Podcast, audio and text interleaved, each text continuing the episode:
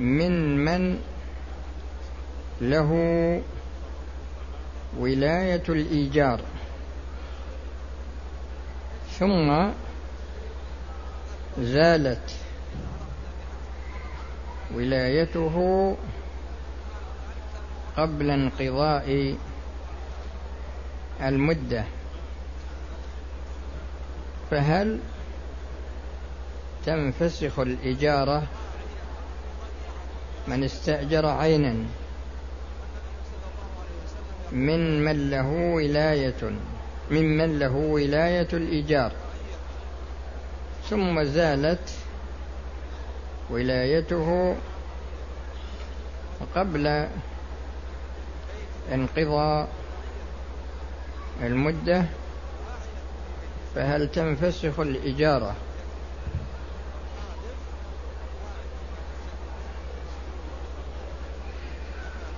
هذا قسمان هذا هو الجواب. هذا قسمان. أحدهما أن تكون إجارته بولاية محضة.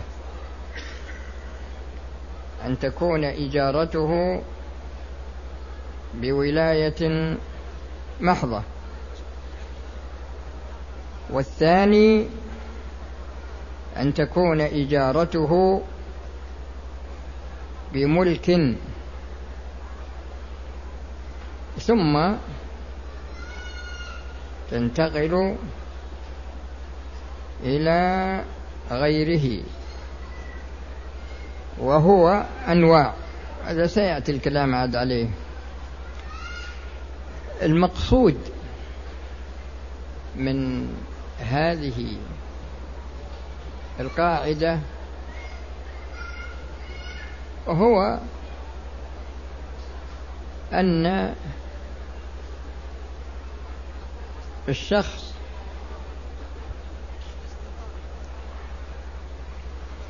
يبرم عقدا بينه وبين غيره. وهذا العقد يسمى عقد إجارة لأن العقود كثيرة ومختلفة. كل عقد له طبيعته. لكن هذا عقد إجارة يعني أجر دكان أجر عمارة أجر بيت. أجر أرض مثل ما هو موجود الآن يؤجرون. مثلا العمارة خمسين سنة يؤجرون الأرض خمسين سنة أو أكثر. هذه القاعدة هي موضوعة لهذا النوع من الفروع في الشريعة. فالعقد عقد إجارة لكن عندنا مستأجر وعندنا مؤجر. عندنا مستأجر وعندنا مؤجر. هذا المؤجر ننظر في صفته. هل هو نائب عن غيره؟ هل هو نائب يعني وكيل عن غيره؟ يعني إنسان وكل إنسان على إنه يؤجرها الأرض ولا يؤجرها العمارة؟ فأجرها خمسين سنة. فأجرها خمسين سنة. في هذه الحال هل العبرة اللي هو القسم الأول في هذه الحال هل العبرة بالموكل أو أن العبرة بالوكيل. يعني فرضنا أن الوكيل مات. بعد التأجير بسنتين أو ثلاث. الوكيل نفسه مات بعد بعد التأجير بسنتين أو ثلاث سنين أو خمس سنين.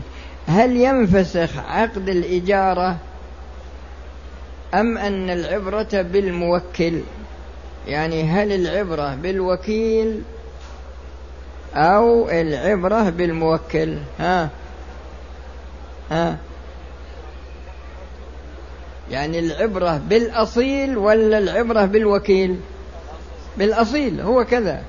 وعلى هذا الأساس فكون الموكل فكون الوكيل تزول ولايته بالموت ولا تزول ولايته بإلغاء الوكالة. مثل الحين هم موجود في الشركات الكبار ولا البنوك يجعلون وكيل عام. وبعد خمس سنين عشر سنين يعلنون فسخ وكالته. يعني يلغون وكالته. في هذه الحال هل يلتغي عقد الإجارة بموته أو يعني بزوال ولايته بأي صفة من صفات الإزالة. أو أن العبرة بالذي وكله. أو أن العبرة بالذي ماذا؟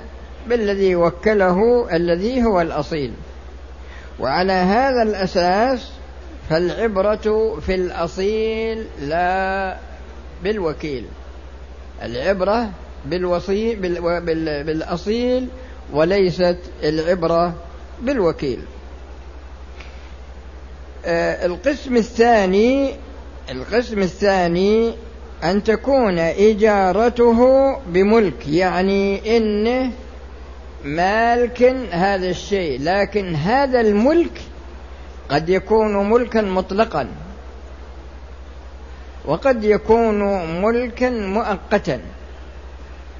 قد يكون ملكا مطلقا وقد يكون ملكا مقيدا. هنا عاد جاب له مجموعة أقسام يعني أن هذا القسم الثاني ينقسم إلى خمسة أقسام. ينقسم إلى خمسة أقسام. القسم الأول أن تنتقل عنه أن تنتقل عنه إلى من يملك بالقهر يعني أجر يعني النوع هذا أجر البيت مثلا عشرين سنة ولا ثلاثين سنة. جاءت قوة قاهرة فأخذت البيت بالقوة. جاءت قوة قاهرة خارجة عن سلطانه فأخذت البيت بالقوة والقهر. هل ينفسخ عقد الإجارة ولا يبقى معلقا؟ في هذه الحال ينفسخ ماذا؟ ينفسخ عقد الإجارة. هذا واحد. النوع الثاني أن ينتقل الملك إلى من خلفه أجر عمارة خمسين سنة فمات بعد عقد الإيجار بعشر سنين. كم بقي من مدة الإيجار؟ أه؟ أربعون سنة انتقل المال إلى ورثته انتقل المال إلى ورثته ففي هذه الحال هل ينفسخ عقد الإجارة بموته أم أن عقد الإجارة ينتقل مع الورثة فيكون فيمضي عقد الإيجار والورثة هم الذين يستلمون ماذا؟ يستلمون عقد الإيجار. وإذا كان قد أخذه مسبقا فإنه يستوفي هذه المدة. الثالث أن يكون مزاحما للأول في الاستحقاق ومتلقيا. لذلك عمن تلقاه الأول لكن لا حق له إلا بعد انقراض الطبقة الأولى. بيان ذلك أن شخصا أوقف عمارة على ورثته طبقة بعد طبقة. الطبقة الأولى أجرت العمارة الموقوفة على الذرية طبقة بعد طبقة أجرتها مثلا ثلاثين سنة أو أربعين سنة. البطن الأول الموقوف عليه الذي أجر انقرض قبل نهاية المدة. انقرض قبل نهاية المدة. ففي هذه الحال هل ينفسخ العقد وينتقل المؤجر إلى الطبقة الثانية فيؤجرونه بحسب رغبتهم أو يقال إن العقد ماض وأنهم يستحقون ما بقي من الأجرة؟ فهو هنا يقول وثالثها أن يكون مزاحما للأول في الاستحقاق. ومتلقيا لذلك عمن تلقاه الأول لكن لا حق له في العين إلا بعد انتهاء استحقاقه كالبطن الثاني من أهل الوقف. إذا أجر البطن الأول ثم انقرض والإجارة قائمة. ذكر هنا في خلاف لكن الذي يجري على قواعد الشريعة الذي يجري على قواعد الشريعة أن البطن الأول لا يستحق أن يؤجر إلا في حدود ما يملكه من المدة. أما ما, لم ما لا يملكه من المدة فإنه يرجع إلى البطن الثاني. ال ال هذه ثلاثة أقسام. القسم الرابع يقول أن يكون مزاحما للأول في استحقاق التلقي. عمن تلقى الأول بسبق حقه وتقديمه عليه. المقصود من هذا القسم إن شخص اشترى ربع عمارة. عمارة مشتركة بين أربعة. واحد قام واشترى ربعها ولا نصفها ولا ثلثها. لما اشتراه أجره. أجرها عشرين سنة ثلاثين سنة. أه، الشركاء اللي لهم يملكون ثلاثة الأرباع أو يملكون النص أو يملكون الثلثين شفع واحد منهم. علم بالبيع وشفع. هذا الشافع هل يملك فسخ عقد الإيجار؟ أو أنه لا يملكه. يعني إنسان اشترى مثلا جزء من عمارة فأجر هذا الجزء. عشرين سنة ثلاثين سنة بعد يومين ثلاثة أيام. من عقد الإيجار علم واحد من الشركاء وقال أنا شافع. والشفعة حق له له أن يأخذ الملك. لكن الكلام في عقد الإيجار. هل عقد الإيجار هذا يمضي إلى نهاية المدة والشافع هذا يأخذ الأجرة؟ أو إن له حق النظر في العقد هل هو عقد مناسب أو غير؟ يعني بمعنى أن العقد هل انعقد على المدة الباقية وإلا ما انعقد إلا على المدة الماضية؟ فهذا النوع هو موضوع لهذا لهذا النوع. الخامس أن ينفسخ ملك المؤجر ويعود إلى من انتقل الملك إليه منه. وخامسها أن ينفسخ ملك المؤجر ويعود إلى من انتقل الملك إليه منه. يعني الآن أجر البيت.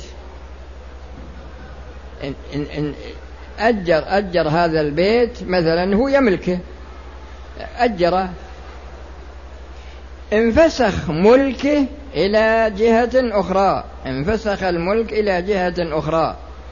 لكن إن مدة الأجرة طويلة فهو يملكه. ثم أجره ثم انتقل الملك منه إلى غيره.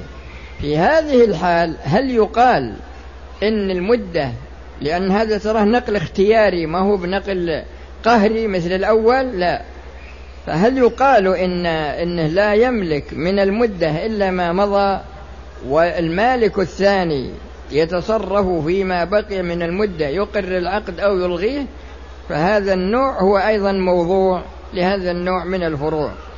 القاعدة التي بعدها وهي القاعدة السابعة والثلاثون في توارد يعني نص القاعدة توارد العقود المختلفة بعضها على بعض وتداخل أحكامها. توارد العقود المختلفة بعضها على بعض وتداخل أحكامها. المقصود من هذه القاعدة هي أن العقود تجدون أنها أسباب مثل عقد البيع سبب عقد السلم سبب عقد الإجارة سبب عقد الرهن سبب عقد الهبة سبب يعني سبب عقد العارية سبب وهكذا. فتجدون العقود هذه أسباب. الشخص عندما يبرم عقد يكون العقد هذا مكون من سببين. يعني له اسم يطبق على سبب من أسباب العقود وله أيضا جزء من الكلام يطبق على سبب آخر. فالثاني هذا ورد على الأول لأن الأول هو الأساس والثاني ورد عليه. إنسان إنسان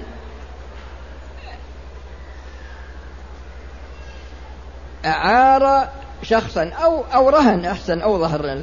رهن سيارته سيارة عند واحد رهنها. الرهن عقد. الرهن عقد.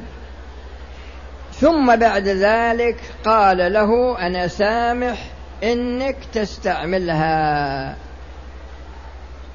لأن يد يد الشخص اللي, اللي رهن السيارة هذا مفروض أنه يصك عليها في قراش ما يتصرف فيها أبد. لكن هذا عقد. ورد عقد آخر أنه أذن له في استعمالها. أذن له في استعمالها. فعندنا عقد رهن وعندنا عقد عارية. يعني تحول صار عقد عقد رهن وعقد عارية. أو أنه أعاره قال خذها السيارة استعملها أنا سامح لك. وبعد ذلك قال له السيارة يوميتها مئة ريال.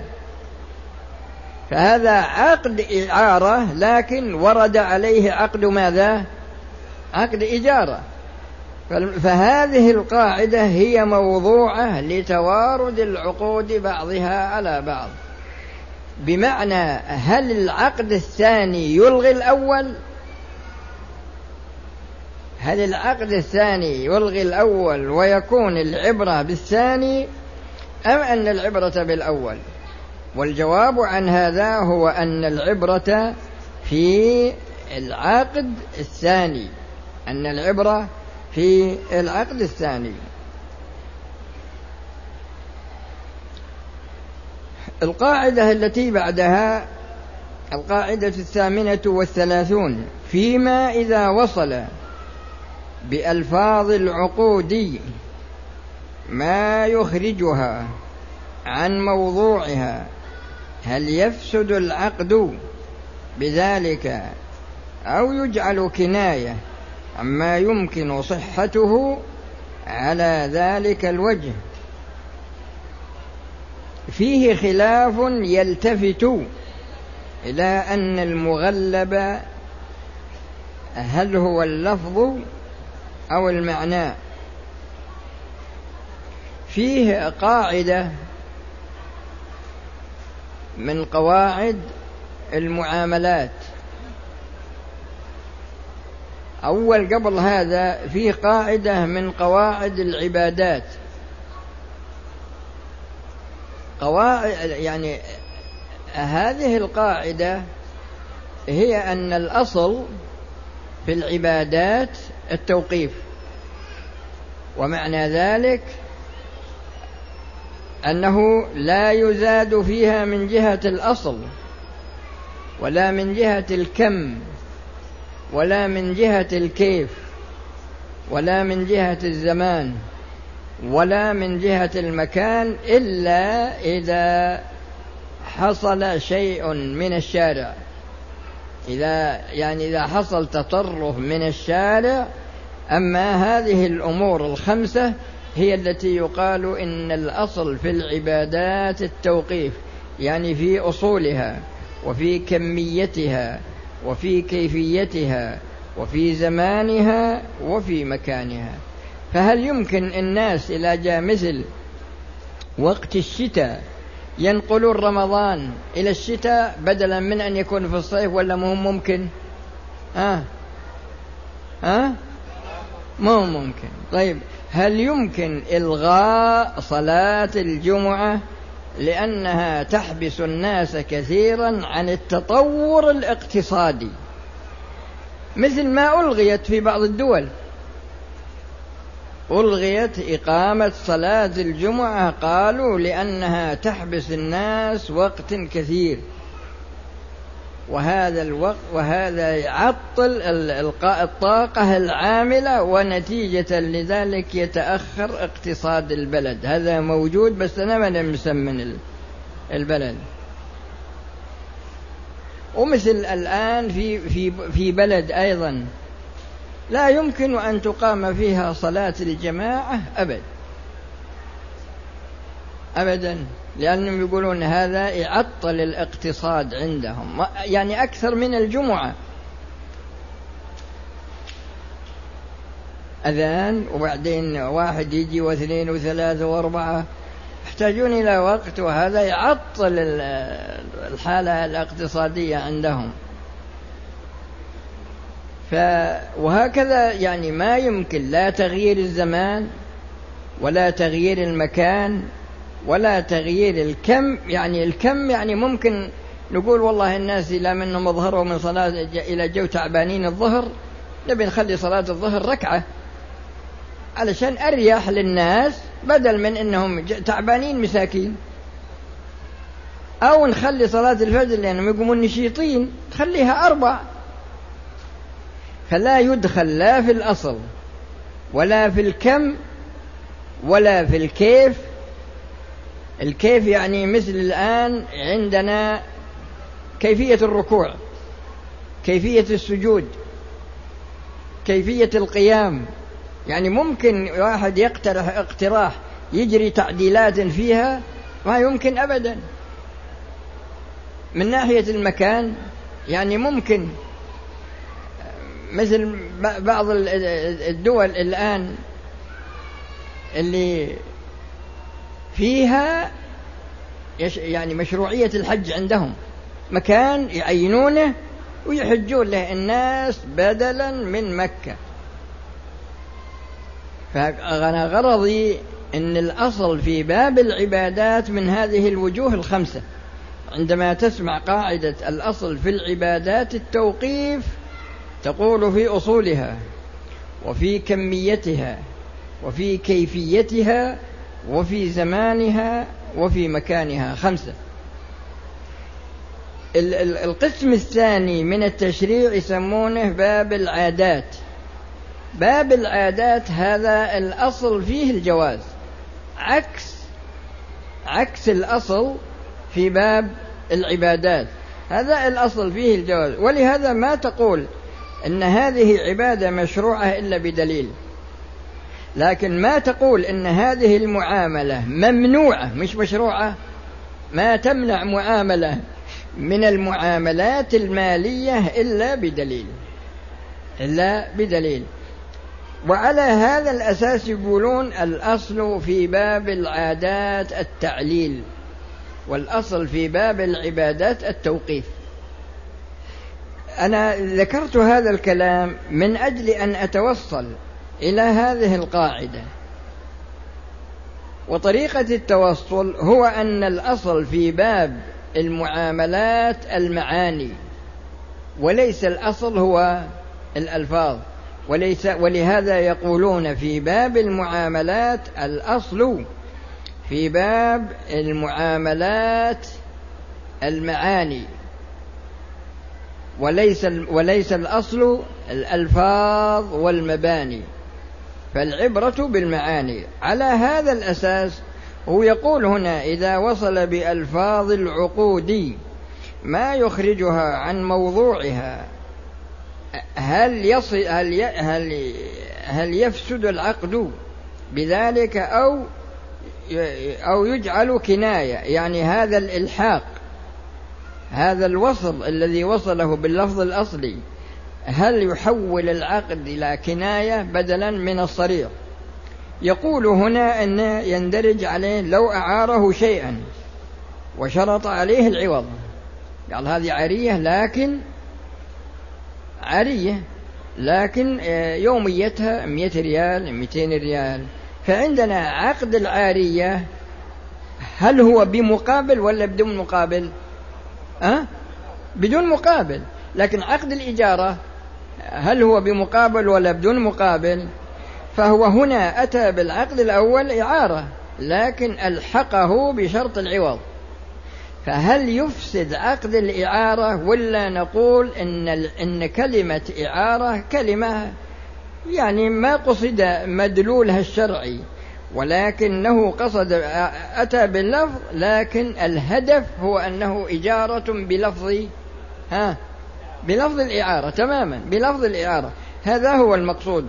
فإذا ألحق به ألحق بالعقد يعني ما يخرجه عن أصله. فهل نقول إن هذا هذه التصرف يكون كناية؟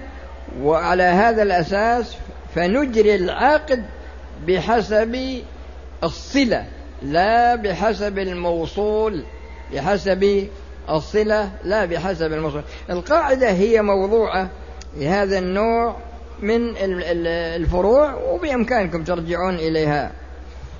لكن هذا هو المقصود والمثال ذكرته لكم. القاعدة التاسعة والثلاثون في انعقاد العقود بالكنايات.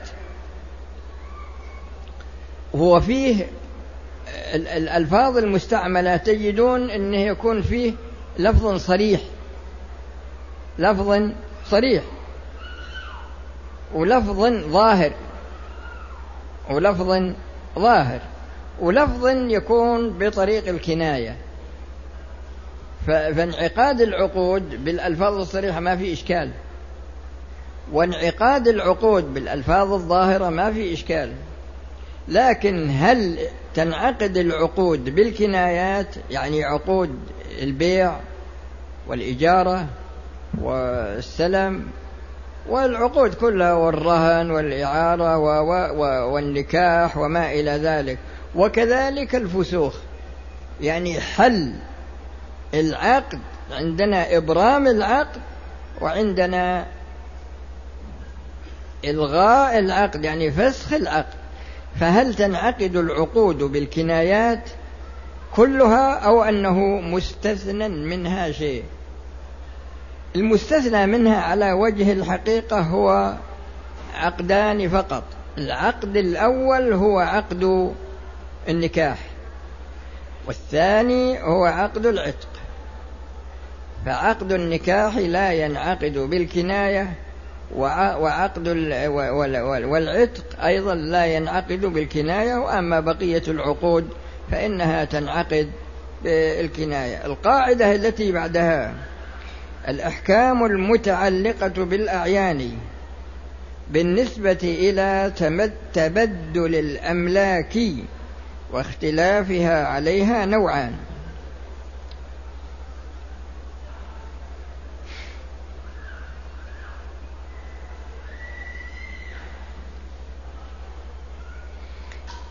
الأحكام المتعلقة بالأعيان بالنسبة إلى تبدل الأملاك واختلافها عليها.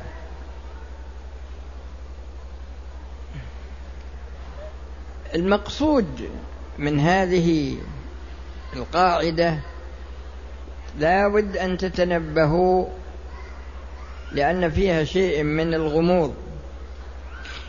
هذه موضوعة لفروع لكن كل فرع له ثلاث مراحل. كل فرع له ثلاث مراحل. المرحلة الأولى المرحلة الأولى إنه ملك هذا الشيء. ملك له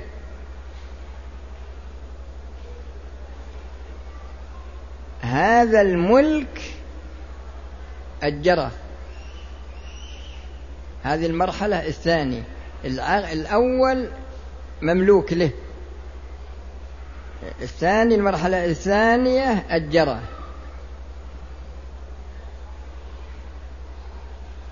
لما أجره